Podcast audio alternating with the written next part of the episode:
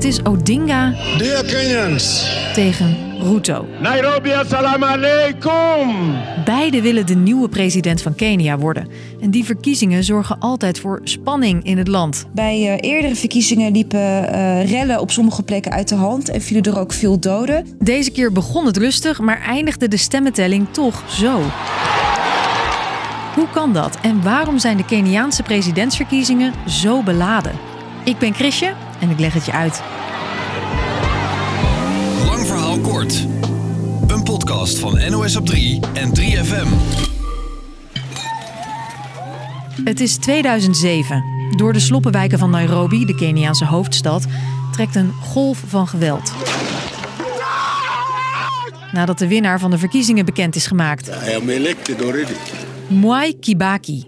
Hij heeft volgens de officiële telling nipt gewonnen van zijn tegenstander Odinga. Maar die beweert dat er fraude in het spel is en dat hij heeft gewonnen. Zijn aanhangers zijn woedend, gaan de straat op en er ontstaan door het hele land bloedige rellen. Daar zijn ook veel doden gevallen, uh, meer dan duizend. Uh, sommige getallen zeggen zelfs zo'n 1200 doden. Zegt correspondent Saskia Houttuin. Het loopt zo ver uit de hand dat er lijken op straat en in de bermen liggen. Dat heeft wel echt voor een uh, groot trauma gezorgd in het land. Internationale waarnemers zeggen later dat het niet zeker is wie er nou precies gewonnen heeft, maar dat het verschil heel klein is. Ja, sindsdien verlopen verkiezingen uh, vaak toch wel wat onrustig. Bij de vorige verkiezingen in 2017 uh, was het niet zo erg, maar toch zijn er wel veel doden gevallen. Zeker 100 bij verkiezingsgeweld. Terug naar de verkiezingen van nu. Daar doet Odinga, die in 2007 zijn tegenstander van fraude beschuldigde, weer mee. 6,000 shilling to families living below the poverty line. Sterker nog, het is de vijfde keer dat hij zich verkiesbaar stelt. Zijn vader was in de jaren 60 nog vicepresident. Het is dus een man met een lange geschiedenis in de politiek. Zijn tegenstander, Ruto. That corruption will not eat your future. Hij was al jaren vicepresident en is nu zijn eigen partij begonnen. En ja, dat heeft hij best wel slim gedaan, want hij heeft zich gericht op met name jonge Kenianen, de hosselaars, mensen zonder vaste baan die van klusje naar klusje leven. Daar heb je er heel veel van in uh, Kenia.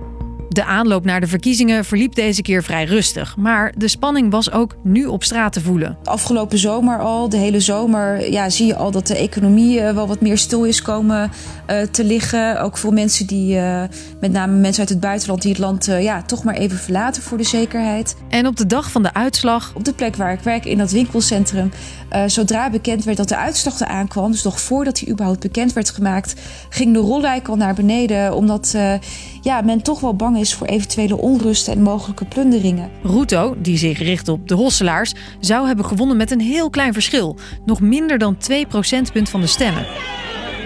Maar een deel van de kiescommissie zegt dat het stemproces in die laatste fase ondoorzichtig is verlopen. Met andere woorden, er is twijfel over de uitslag. En dan gaat het alsnog mis. Aanhangers van beide kandidaten raken in gevecht en stoelen vliegen door de lucht.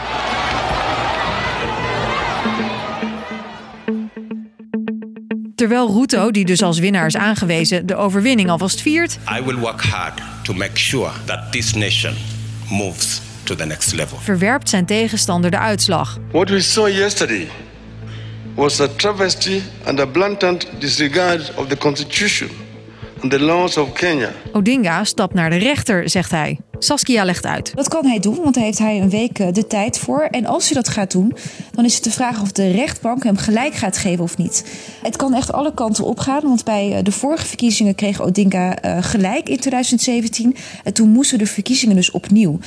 Dat zorgde voor nog meer onrust die ook langere tijd aanhield. Odinga roept zijn achterban op om niet het recht in eigen handen te nemen. Want een herhaling van het extreme geweld in 2007, daar zit niemand op te wachten. Veel mensen maken zich er toch wel een beetje zorgen over. Want uh, ja, het kan dus nog heel erg lang duren. Maar voor hetzelfde geld uh, loopt het uh, met een sisser af. Maar ja, waar toch de meeste Kenianen op hopen. Echt bijna alle Kenianen die ik heb gesproken. Die zeggen van ja, laat het alsjeblieft zo snel mogelijk voorbij zijn. Dat het normale leven weer gewoon kan beginnen hier. Dus, lang verhaal kort. Verkiezingstijd in Kenia is een gespannen tijd, omdat eerdere verkiezingen tot veel geweld leidden. In 2007 kwamen er meer dan duizend mensen om het leven bij verkiezingsgeweld. Dit jaar verliep het redelijk rustig, maar ook nu is er gedoe over de uitslag. De verliezer stapt naar de rechter en tot die een uitspraak heeft gedaan, zal het waarschijnlijk nog wel even gespannen blijven. Dat was hem voor vandaag. Morgen rond 5, dan zijn we er weer met een nieuw lang verhaal kort.